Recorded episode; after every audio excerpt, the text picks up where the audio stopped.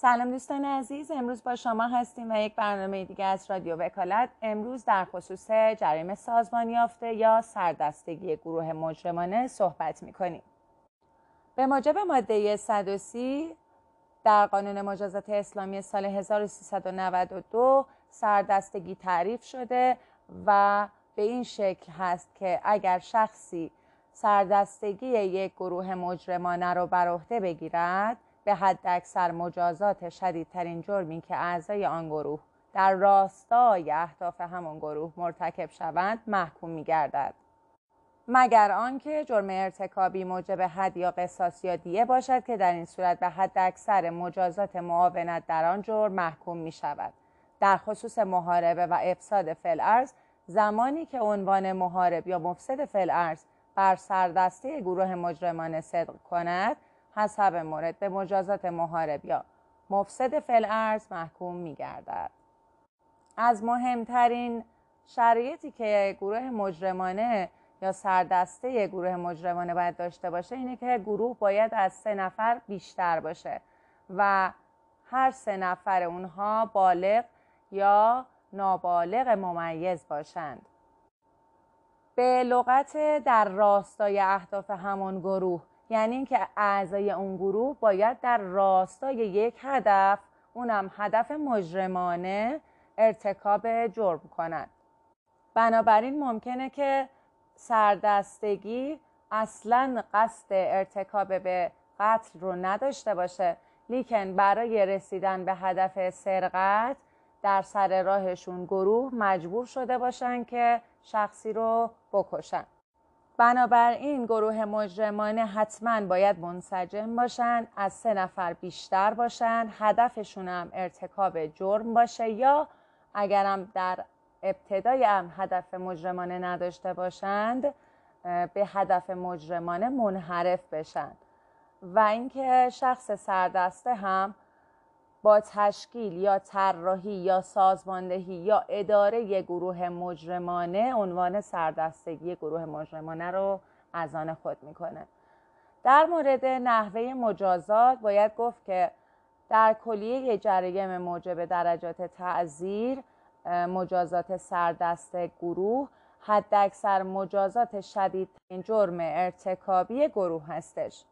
در جرایم موجب حد قصاص و دیه مجازات سردسته حد اکثر مجازات معاونت در آن جرم حسب مورد محکوم می گردد. در خصوص جرایم حدی محاربه و افساد فعل ارز اگر عنوان محارب یا مفسد فعل ارز بر سردسته گروه صدق کند به مجازات محارب یا افساد فعل ارز محکوم می گردد. قانونگذار در مورد قانون مجازات قاچاق اسلحه و مهمات و دارندگان سلاح و مهمات مصوب سال 1390 در ماده 14 آن داشته که هرگاه جرایم موضوع این قانون توسط گروه سازمان یافته ارتکاب یابد مجازات مرتکبین حسب مورد یک درجه تشدید می گردد. لازم به ذکر است که به لحاظ ماده 47 قانون مجازات اسلامی جرایم سازمان یافته و شروع به آنها قابل تعویق صدور حکم یا قابل تعلیق اجرای مجازات نیستند. در خصوص همین سردستگی ماده 7 قانون مبارزه با تأمین مالی تروریسم مصوب 1394 سردستگی، سازماندهی یا هدایت دو یا چند شخص در ارتکاب جرایم موضوع این قانون ام از اینکه عمل آنان مباشرت یا معاونت در جرم باشد و همچنین ارتکاب جرایم مذکور به صورت سازمان یافته باشد از علل مشدده مجازات محسوب می شود و مرتکب مشمول ماده 130 قانون مجازات اسلامی یعنی همون سردستگی می شود. فقط دقت داشته باشید که در قانون مبارزه با تأمین مالی تروریسم سردستگی و تعداد افراد گروه رو گفته دو یا بیشتر. بنابراین این استثناء در خصوص ماده 130 هستش که در تأمین مالی تروریسم حداقل دو یا چند شخص رو در نظر گرفته. کما اینکه در گروه های دیگه سه نفر باید بیشتر باشن. دوستان عزیز باید گفتش که سردستگی نوعی از معاونت منتها در درجه شدیدترش. چون معاونت شخص معاون با مباشر ارتباط داره و فقط یک نفر هست.